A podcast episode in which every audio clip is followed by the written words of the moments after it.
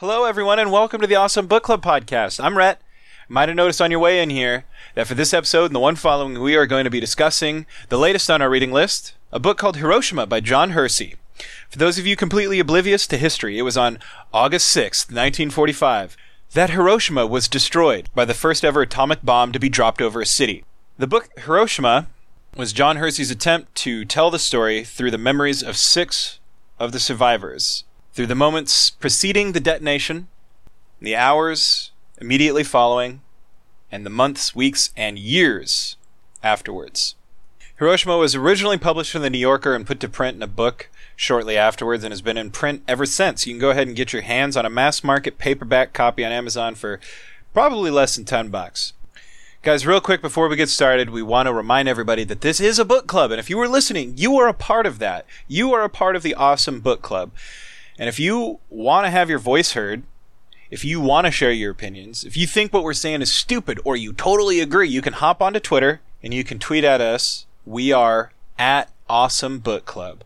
But if 280 characters is not enough, you'd rather write your doctoral dissertation uh, about our discussion of Hiroshima, you can email it to us at abc at airpodcast.com. We really appreciate you guys taking the moment to listen to us. If you like what we're doing, please hop on over to iTunes or your favorite podcast platform of choice and leave us a review, leave us a rating. That is the currency of the podcast world, and it only takes a moment. We really appreciate it if you do. Regardless of what you choose to do, we're going to keep giving you the best discussions that we can muster. And we're going to keep up the tradition with uh, part one of our discussion of Hiroshima by John Hersey.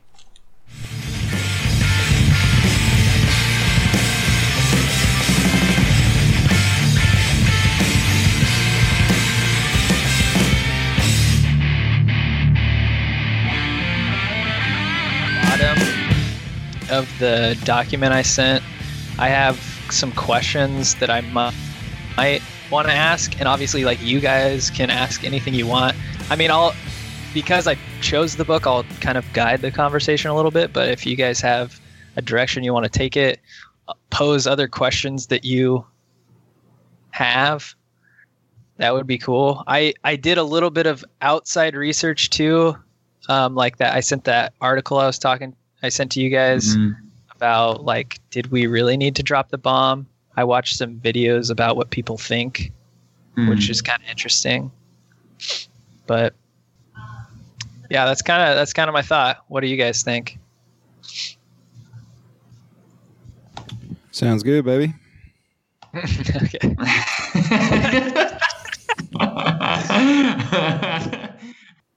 Hey guys, welcome to this month's episode of our book cup book book cup of our book club podcast. My name is Taylor and I am your quarterback today. uh, I'm joined by two of my best friends, Kurt Burning and Rhett Weisenfels, and this month we read the book Hiroshima by John Hersey.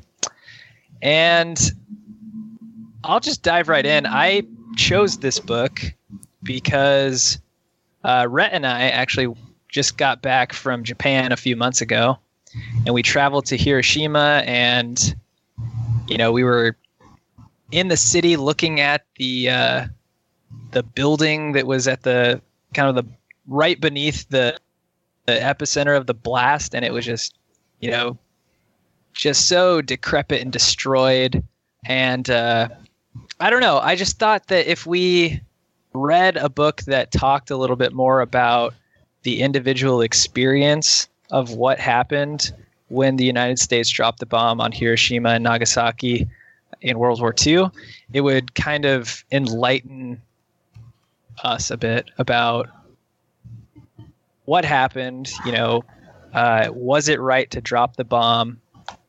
And uh, yeah, just challenge us in in asking some bigger questions about about that whole situation. So uh, I guess I didn't give you guys a chance to introduce yourselves. How's it going, guys? it's going well. Happy to be here with you, Taylor. It's I love this book. I thought it was absolutely outstanding. So I'm I'm really excited to talk about it. My name is Kurt. I'm a part of the podcast. Yeah. I too am a part of the podcast. I know that was really awkward of me. I'm sorry. no, it's cool. But yeah, no, my name's Rhett, and uh, like Taylor said, I too am a part of the podcast. And uh, yeah, dude, this book, um, I don't know, I um, I did enjoy it thoroughly. And of course, like anybody who uh, remembers, um, this book was sort of like originally like a newspaper article, and it reads like a newspaper article, uh, which is both like equally fascinating as like a historical piece, but also like equally horrifying because it's easy to remember like, or uh, excuse me, it's easy to forget that like this stuff actually happened to human beings, and because of that, it it just like kind of I don't know generates this macabre sense of I don't know like historical fascination, but like dread.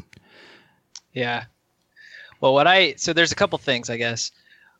Uh, when I was reading the book, I often thought about the fact that this happened in 1945, like before either of my parents were born, and like putting it into that context of like, wow, we we as humans have been able to cause such devastation for so long, and it, it's like it's kind of mind blowing. Like before computers were really a thing, we had a bomb that could destroy cities, uh, and it and it puts things into perspective as far as like where people put their priorities. You know, um, and obviously there's a lot of context that needs to be had about like was it right to drop the bomb, uh, and all of that kind of stuff. But it just like I think about I thought about that as I was reading, and it's like holy cow, like these people all the survivors most of them have already lived their lives in full you know like they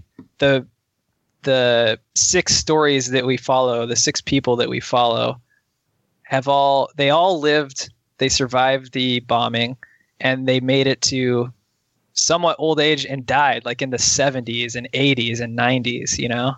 So they lived a full life and when they were much younger tools of destruction like the atomic bomb existed. It just like kind of blows me away that that it's been around. It, it's one of those things too where you're like you think about it because growing up you, you we've always known that the atomic bomb was dropped in 1945.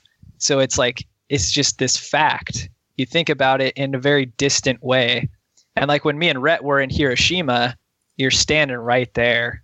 You know, this was where the dro- the first atomic bomb was dropped on humans and it's like just wild. So being able to read these six stories was really powerful, and uh, I do want to go into how the book was laid out and some of the specifics, but I also want to, without without getting into too much detail uh, of each individual experience, I I want to kind of take a, a broader look at this, the whole the book as a whole. Um, so getting into it, the the very first uh, chapter is called a noiseless flash, and what it really does is it sets up the story. It talks about the six people that are involved, and just to give a brief rundown of who those people are, there's Miss Toshiko Sasaki, who was a clerk uh, at an office, and she had just sat down at her desk when the when the bomb went off. Um, there's Doctor Masakazu Fujii, uh, who had kind of his own uh, practice and building where he was uh, like taking care of patients and and things like that. And he had just sit, sat down to read the morning paper. There's Mrs. Hatsuyo Nakamura, and she was standing in her kitchen uh, when the bomb went off. She has three children that were involved in the uh, bombing that are talked about some. Um, there's Father Wil- uh, Wilhelm or Wilhelm Kleinsorge. I don't really know how to pronounce his name, but he's actually a German Jesuit uh, who came over to Japan during World War II and was uh, running uh, a church basically in Hiroshima at the time of the bombing, and he was reading a magazine. There's Dr. Terufumi Sasaki, who was carrying blood from a patient to do a Wasserman or Wasserman test. Uh, and then finally, there's Reverend Kiyoshi Tanimoto, uh, who was unloading a cart. And all these people, like, what's interesting is they set the, the stage about uh, what was happening in Hiroshima at the time. You know, there's the city is set up to uh, alert the people, like the citizens of the city, uh, when something is happening. So like there'd be sirens going off every morning when they saw like a a weather plane that flew by, and they talked about uh, because the people of Hiroshima didn't really know what was coming. They had they had warning that something would be coming, uh, that the Americans would be bombing, but they thought it would be something similar to what they were doing in Tokyo, which was just like fire bombing, basically. Uh, which I mean is arguably Worse. could could be arguably worse than the atomic bomb. I've heard both sides of that story. Um, so they didn't know what was coming, and they the government in Hiroshima had certain people destroy their houses and buildings and things like that to kind of make uh, these like safety lanes in case of the fire so that the fire wouldn't spread to other buildings. And so they talk a little bit about them just preparing for what's going to come. Uh, everybody had like this uh, concrete barrel that was like full of water that they sat out front of their house, uh, which was kind of interesting. So everybody like knew something was coming, but they didn't know what. And uh, the Americans had air bases nearby, and there was just always this looming threat that, you know, the the B twenty nine bombers, which they called B-san, uh, would was just constantly threatening them. You know, like at any moment they could be bombing them. So they kind of set that stage. They talk a tiny bit about what everybody was doing. And then all of a sudden, uh, there was just kind of this noiseless flash. Like, no, what's interesting is they said nobody remembers hearing the flash or hearing the explosion. It's like all of a sudden, just this new sun spawned in front of them. And most of the people that are highlighted here were lucky enough to survive, but some of them, like um, Miss Toshiko Sasaki, her office building just completely collapsed on on top of her. Like she was buried in rubble, and actually a bookshelf fell on her and and crushed her legs. Uh, Dr. Masakazu Fujii who had this house kind of up on a hillside near a river was thrown into the river and woke up trapped between a tree basically in the river and others like uh, who was the other guy other people were you know they were just kind of lucky enough to be in that particular spot that they were in to avoid you know objects flying at them or uh, um, things like that. And and most of these people too that are are in this story are, um, I think they were around three quarters of a mile outside the the center of the blast, and they still got hit like really hard.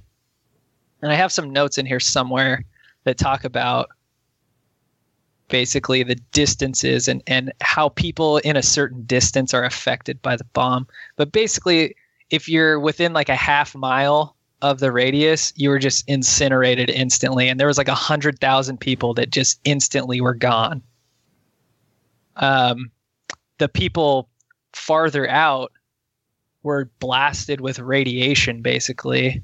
And, you know, their houses were destroyed and they either were blown way back or, uh, I don't know, like like just the the amount of devastation that was caused in that moment is is insane. Um, so I thought that the way, oh, go ahead, Kurt. Oh yeah, I was just gonna say, and I think one thing that struck me and in, in like thinking about this initial scene and, and the first moments is how each of them thought it was totally isolated, that like a direct bomb had hit their hospital or house, you know, and that's I think we think of there being an atomic bomb and people understanding what's happened, but mm-hmm. I was just totally fascinated by that. That everyone kind of no one knew the scale. And that kind of unfolds over the course of the book where people start finding out exactly, oh, well, this was a whole city. It was everybody. But at first, they're just kind of like, oh, a bomb hit my hospital or my house or, you know, and that it makes total sense. They would think that. Yeah. Um, the one thing I will say too that, that I, I want to also help us as we go through discussing the book was I found it really interesting that first of all that this was written by an American white man.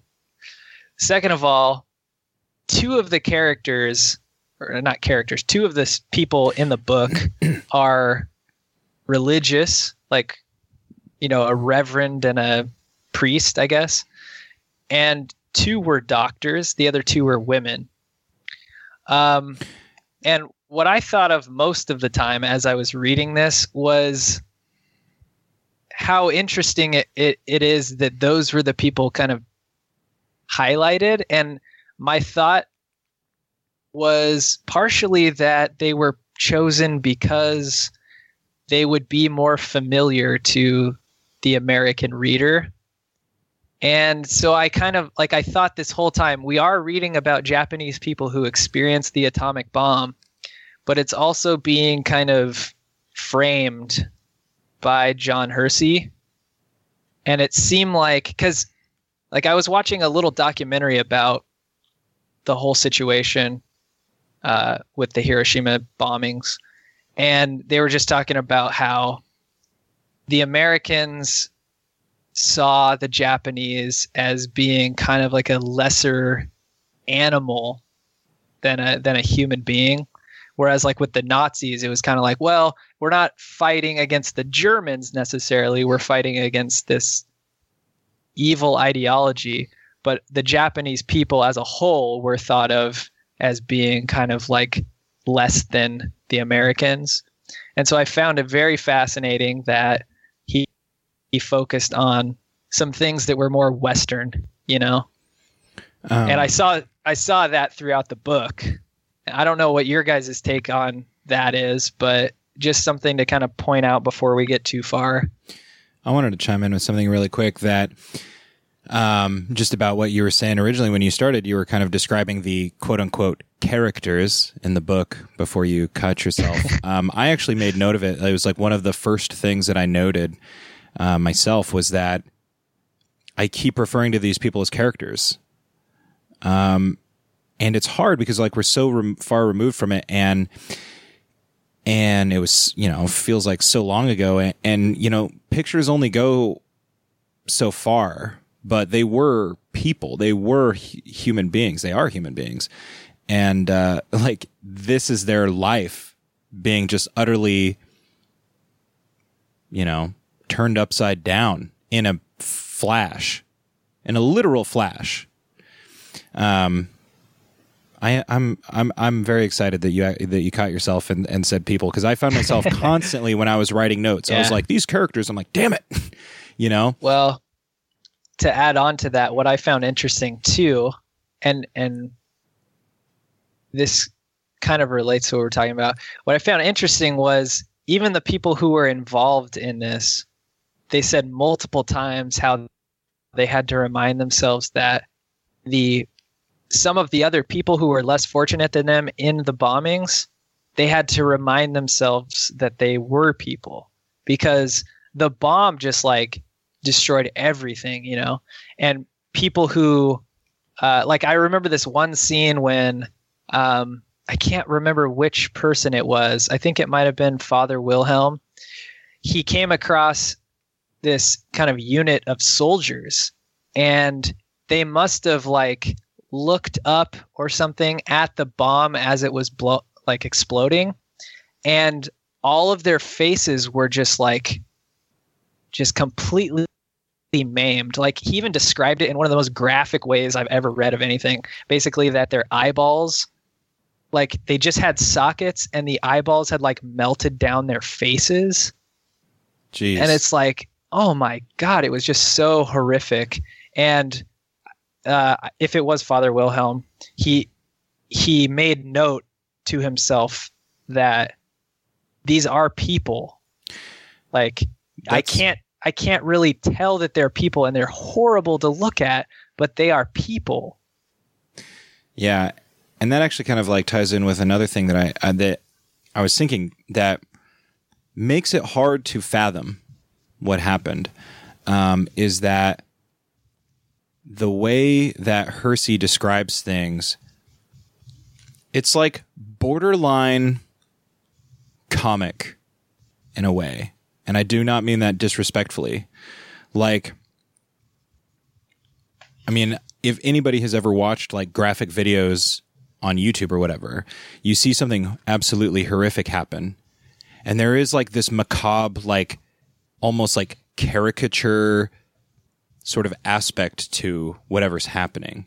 And the language that he uses, um, it does border on something that I don't know. You read it and it's so just like flat and plain that you're like, wait a minute, what? Like, like there's one, there's one scene. I don't know. Th- this is a terrible example, but I quoted this down, and it's early on in section two, where it says Dr. Fujii's hospital was no longer on the bank of the Kyo River; it was in the river.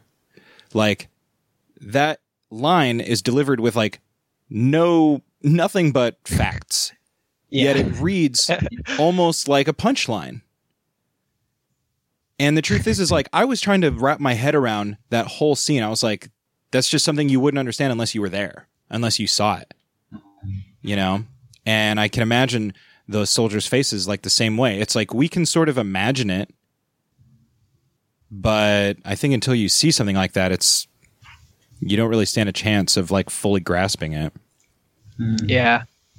Well, and the other thing is like because Father Wilhelm was had said, well, he said multiple times in this book that, I mean, essentially he had a belief or a fear or something, and it was instantly gone. Like the moment that the bomb exploded, his entire outlook on life and everything about his life changed.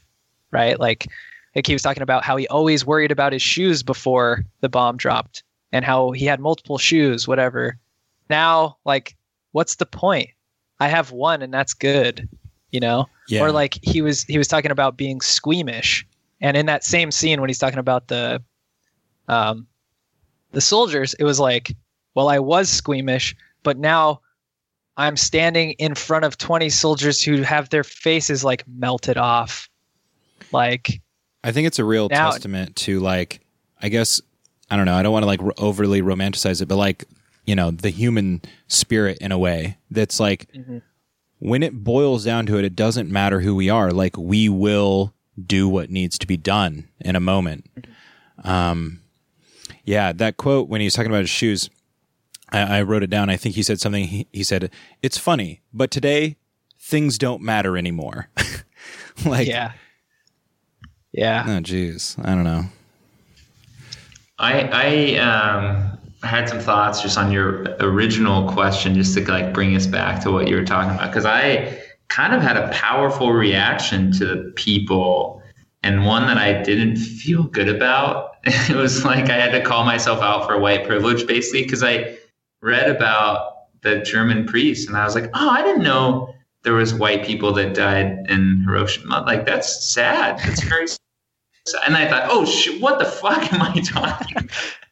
like, I, you know, I, oh god, but um, it does kind of, it plays a role that does connect you a little more. To the story in some ways, because like my family was German ancestry, and I think we all have some German ancestry because we're not a very diverse podcast crew.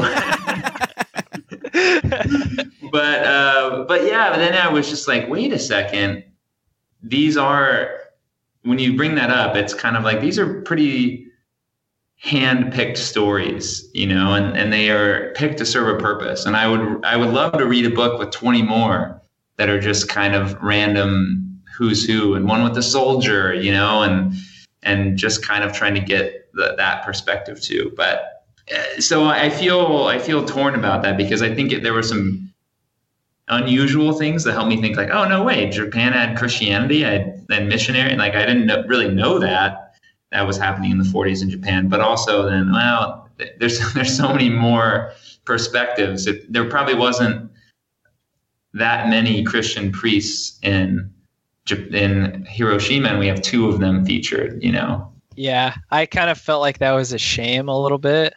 Um, but I like I I am fine with. I, I would have liked to have stuck with all Japanese people, but I mean, I guess Father Wilhelm did have some interesting insights and stories, and and he does, I don't know, he does kind of represent that. Yeah, I don't know, white white man basically, but I had some some qualms with him, um, and maybe it's just I had some qualms with how these particular things were chosen, like how these particular stories were chosen, like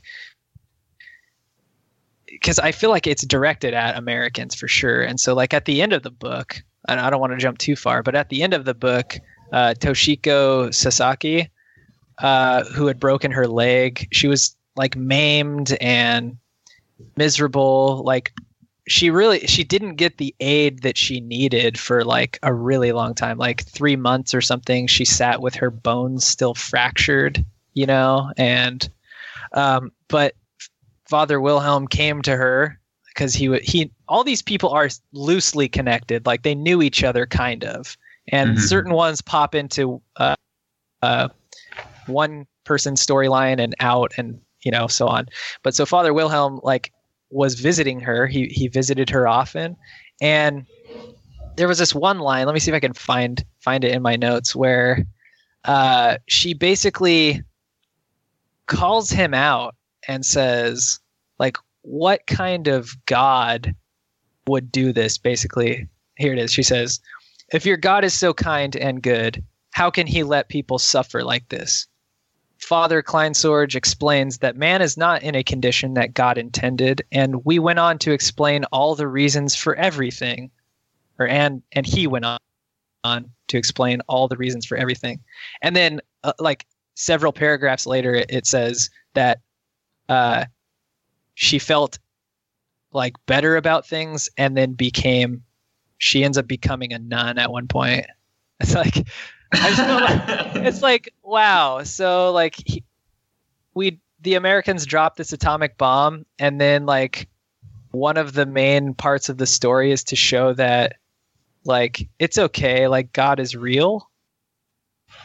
I, I don't know. It just felt kind of weird to me I imagine that people would often um, have to like rationalize something like that, and you know the oh god words escape me today guys. The evangelical nature of christianity uh, is is always there ready to tell people like you know help them make sense of something that they can't make sense of. Like, there's no really making sense of like the sheer amount of destruction that happened, um, you know, that morning.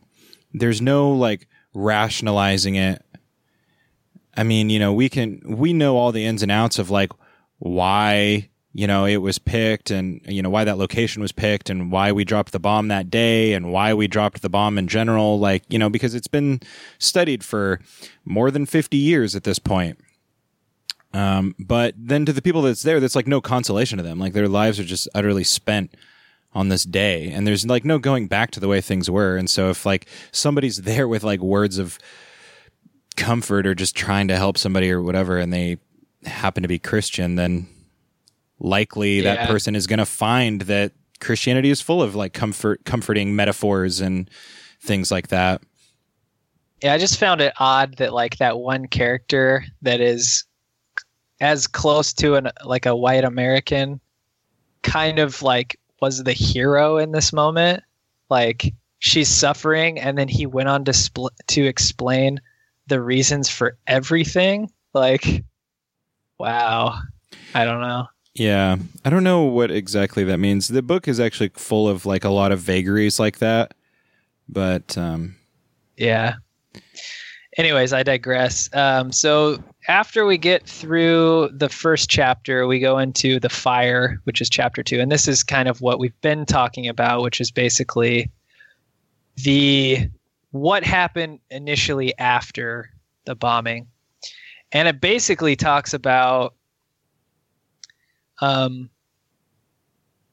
how how people got out of the kind of horrible situations they were put in and how other people like started helping each other and like one thing I found really interesting and and this was something that I thought was part of the reason probably why they picked two doctors was because um, doctors were in a really horrible spot essentially when this happened because most of the doctors were within the the radius of the blast where they just all were killed instantly.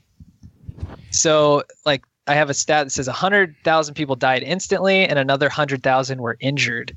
But then there's a uh, I can't remember the exact number, but they essentially said 168 doctors. Oh, that's what it was. Yeah. There's 168 doctors and then for for that there was like 5 to 10 nurses per doctor or something. But um, one of the doctors that is focused on um, Terufumi Sasaki, his hospital, like people just went to it. The like hundreds and thousands of people like came to his hospital, and it was like big enough to hold, you know, like a hundred beds or something for the patron for the the patients. And so here he is. He's like one of the only doctors that can do anything and there's like 10,000 people or whatever like sitting basically it's like sitting around his hospital and he he in particular he had worked for like I can't remember how many hours straight but more than an out more than a full day straight without going to sleep and then he went to sleep for like 4 hours and got up and continued and it was one of those it was one of those like dilemmas where you don't necessarily know what's right. Like, who do I help first? There are so many people in need. Who do I help? You know, and and there was a a point in the story where um, one of the other doctors got on his case for helping somebody who was like much worse off than other people because like the idea was to help those who like didn't need as much help at first to to get them on their way. And then those other people that were in a much worse condition would just die. Like there's no point in helping them. And there's like so many like that that you might as well just like let them die and try to try to help the ones that um like had a had a chance kind of a thing. Yeah so there's basically just this kind of moral dilemma that these people are put in and they have to make a choice, you know. And I, I like part of me was was constantly wondering how people of a different culture would re- react in this situation right? Like i i thought that the japanese the way that they described them in general handled this so gracefully and you know someone someone would be suffering like they're on the concrete you know just laying there like suffering and they wanted a drink of water. And so a more abled person would come up to them and give them a drink of the water and that person would say thank you and bow. And then most of the time they would just die you know? And then there was another person um which character was it? Or see i said character again. Which person was it? It was uh uh, I believe Kiyoshi Tanimoto, who basically spent that whole day just like helping people, giving giving them water, um, transporting them to a safer place, and things like that. And he constantly felt guilt that he was more or less unscathed by it, you know? Like he saw these people who were hurting on the ground, dying, and he felt um, a lot of guilt that that he wasn't that person, you know. And so, Yeah. but he took that and then he used it to help the rest of the people. I, I have a Uh, quote I kind from of him, got off track with the doctor thing, but go ahead, Rhett. Uh, he said uh, in the book, I guess it's not what Mr. Tanimoto says, but what Hersey uh, said, I guess, while interviewing him. Uh, he said, as a Christian, he was overwhelmed with compassion for those hurt. As a Japanese, he was filled with shame for being unhurt. Um, but also, right before that, uh, I will add um, that for everybody that was being helped, there was probably quite a bit of people that actually weren't getting any help. Um, one of our main people, um, uh, Toshiko Sasaki at the Tin Works, the one who had her legs pinned under the bookshelf, uh, she didn't receive help for a long time. And of course, we just talked about how she, I think, lived with her um, legs broken for like three months. I have a quote from Mr. Tanimoto section in the fire, um, or in section two as he's going past, he he said, "Under the ruins of many burning buildings." Whoops. Um. Anyway, sorry, a little hiccup there. Um, I was saying that as far as like um, people getting help, uh, there are there were people who were not getting help. In Mr. Tanimoto's section, he says again, under the ruins of many burning buildings, people cried for help, but no one helped. Um, so for all the stories we probably hear about, you know, people helping you know, get water or helping injured people. There were people who were just lost in buildings, and actually, our our character in the Tin Works, Miss Toshiko Sasaki, is one of those examples where there's a scene where she's like literally crying for help from these people, and they're just like, "Sorry, there's nothing I can do. Bye." they like left her pinned and all of this stuff. Yeah. Anyway, Yeah, I think just to do some scene setting here, because uh, you know this is like a super terrible and terrifying part because the blast just happens. You're disoriented. Buildings have collapsed everywhere. You're trying to dig your friends out of the rubble, and then all this these fires are starting around you because not mostly they said not from the blast, but from you know a building falling on a cook stove that was on, and then things catching on fire. And so you're trying to save the people buried in rubble and also run away from the fire. And yeah, that, that leaves people with a lot of really awful dilemmas because you gotta, it's kind of like that. Do I try to save one more person or do I try to save myself? You know, I might get engulfed in the fire, then everyone's going to die. Uh, I just felt like it quickly turns from this terrible thing happened to this terrible thing continues to happen and is growing and you know like the the carnage gets worse before it gets better yeah. Um, what's interesting is um, I had uh, Google Maps open while I was reading this a lot of the times, um, just because, like Taylor said at the beginning of the podcast, like me and him were there uh, just a couple months ago, and uh, it- we went to the uh, Atomic Bomb Dome Memorial, which uh, was like pretty haunting in a way. Uh, I always say, and, and people can laugh, but it's like, you know, I went to Pearl Harbor, and for whatever reason, there, it's like, it's just like a very, very, like, I don't know, noisy type place, you know, like you, you can like almost look up in the sky and you can like, you can hear the planes like strafing overhead, you know? And I, I don't mean literally, but it just kind of has that type of vibe. Well, over there at the Atomic Bomb Dome, it's like very somber and quiet. And um, I, I always had like sort of like the impression of like a graveyard, you know? Yeah. Um, and of course, like being kind of metaphorical and, but uh, that's honestly like the impression that I got. And when we had, um, when they were talking about in this section, everybody's gathering at this park they call Asano Park. Um, it was actually just a few blocks away from where we were while we were there. Uh, it's kind of like between Hiroshima Station and Hiroshima Castle, which the castle was destroyed during uh, the atomic bomb detonation, but there's like a replica there now with like a cool museum and all that sort of stuff that we went to. But Asano Park is a, is um, kind of to like the east of Hiroshima Castle on Google Maps, and that's apparently like where a lot of people were congregating when um, when you know they were just trying to escape uh, the fires and escape the devastation. It was along the banks of the river, and people were going into the river when the fires got too hot and all this sort of stuff. And I actually have a quote. Uh, again, sorry, but I thought a lot of the quotes are pretty powerful in this book. Um, and I can't remember like whose scene it is exactly. I think there's like a couple characters that were there.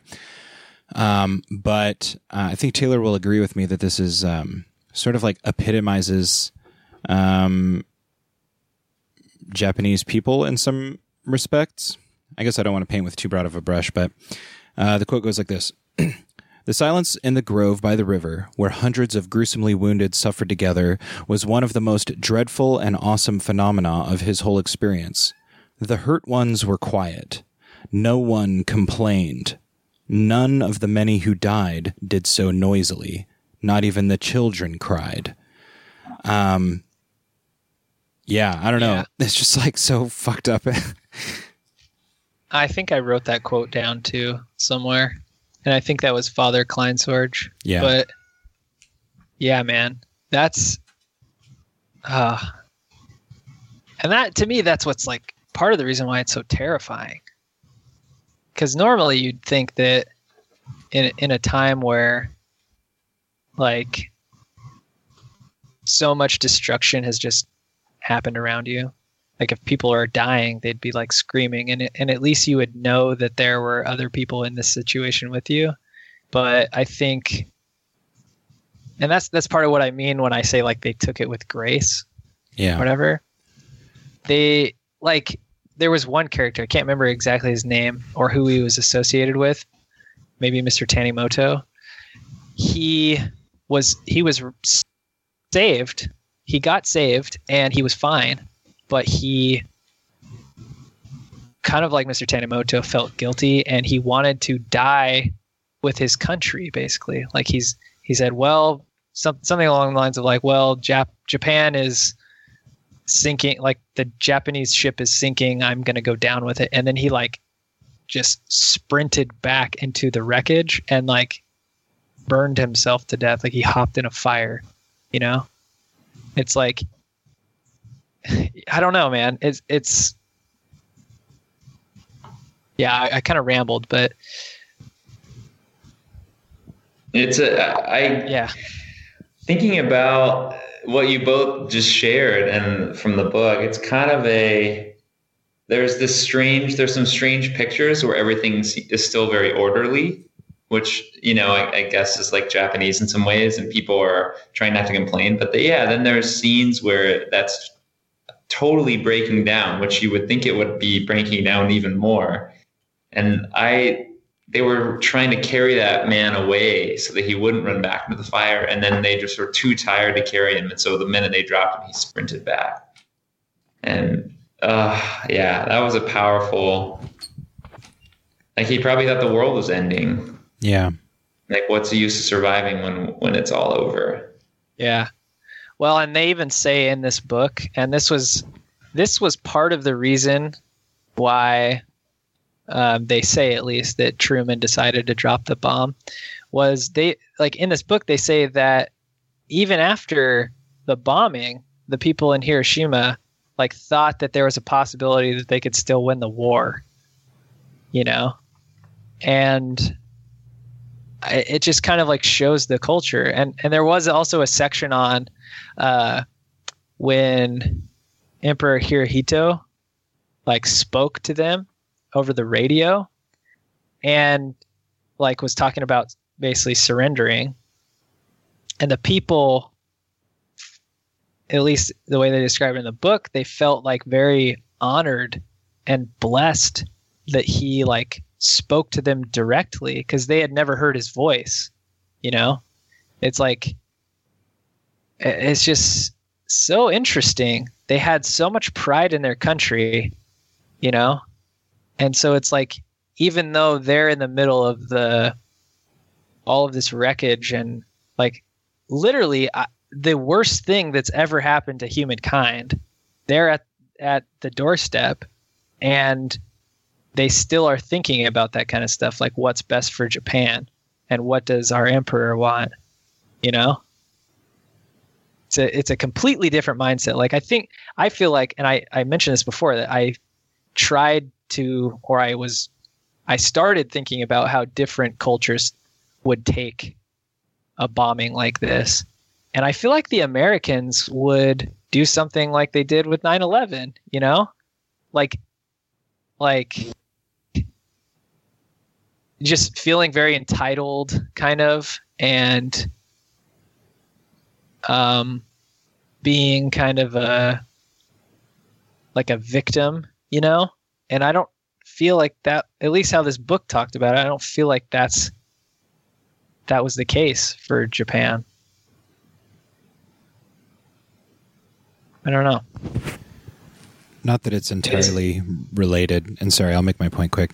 Um, but one thing that like really fascinated me while we were there in Hiroshima was um, the fact that you know a decade or so after the bomb was dropped, maybe less. Um, I, I wish I could remember the name of of like the the organization exactly, but um, the mayor of Hiroshima at one point uh, founded this group called um, Cities for Peace, or maybe it was like Mayors for Peace or something like that.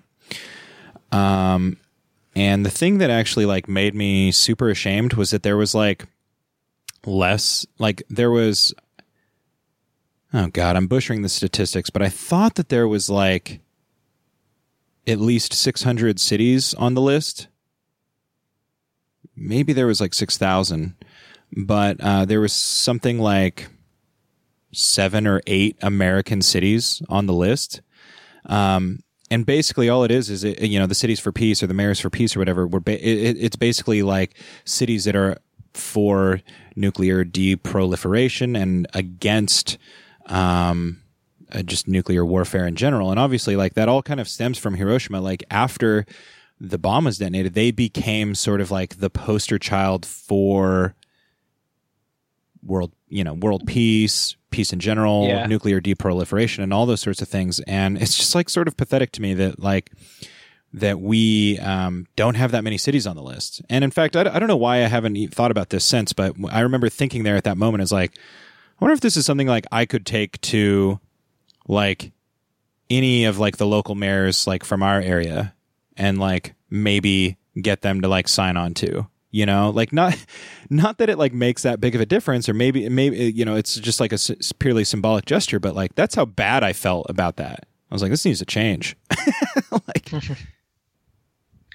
Yeah. Um, at the so at the end of the book, I'm, we're starting to jump around a lot, but I mean, essentially the the order of the book goes like the bomb is dropped, the aftermath, the like the effects, like learn basically learning about the effects of the atomic bomb, and then what happened to the people, like for the rest of their lives, basically. And touching on kind of what Rhett was talking about, the people that survived the atomic bomb were called hibakusha, which literally translates to something like bomb affected person. And yeah, they were not only thought of as as different in Japanese society, but also like you said kind of the poster children of like what happens to people in that situation. And and that was something that just really struck me as pretty twisted was how I mean, the Americans developed the atomic bomb. We tested it in was it Air not Arizona, Nevada or uh, New Mexico, Mexico. right?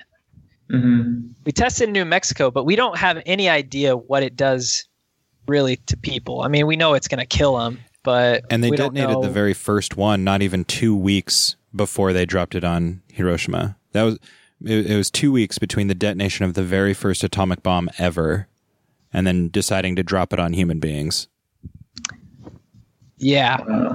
Um, and I guess what I was what I was getting at, and and I think Rhett was too, was just how it it's pretty twisted that we took such like a weapon of mass destruction and used it as like this scientific experiment on how it affects people. Right? And like can you imagine? I mean, maybe it would have gotten to this, but like if we had the choice back then to drop it on Nazi Germany versus dropping it on Japan, I would think that we would still have dropped it on Japan because, like I was talking about, we thought of them as lesser human beings, right? And it's like just crazy that that's how it was. Like, no one, one thing that happened a lot was people that survived, they seemed like they were healthy, like they had no signs of like, you know, ex external bleeding and all this stuff, and then they just drop dead from all of like the radiation poisoning. And that whole thing was I don't know if it was better or worse, honestly, for those people to to have been in the middle of the blast and just die instantly, or suffer through the consequences of radiation poisoning. Like you know their their bones were getting weaker. They their gums started bleeding. Their hair would fall out. They would have like just horrible digestive problems. And a lot of them didn't survive after after that you know? It was just like massive suffering for months basically or or whatever. And like we the US and and even Japan would send send scientists in to kind of like look at these people as like test subjects, you know? It's pretty twisted, man. Yeah, it makes me think about kind of going back to Sapiens. And if, you know, if, if our listeners listen to that, one of the themes, which was kind of sad and depressing, but we got to at the end was about the violence and the suffering that humans can inflict and how we don't always move in the best direction. And uh, like the chart of history isn't as rosy as, as some may think. And i thought about that a lot while reading this book that this was a this was not an evolution in human scientific technology and ethics. It was the opposite. You know we have this new weapon great and now we're worse than ever. Well and the other thing i thought about too is just like we did this twice. Like in the span of a couple weeks we tested the first nuclear weapon we dropped it on one city and demolished it and then we dropped it on another city and demolished it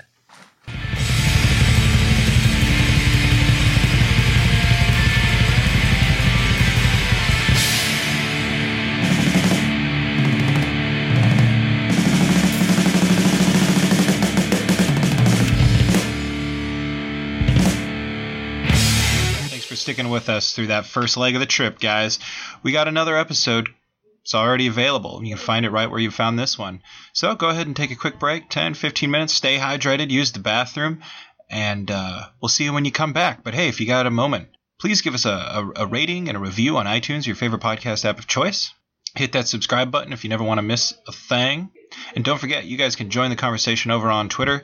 Just give us a follow. We are at Awesome Book Club. We'll see you there.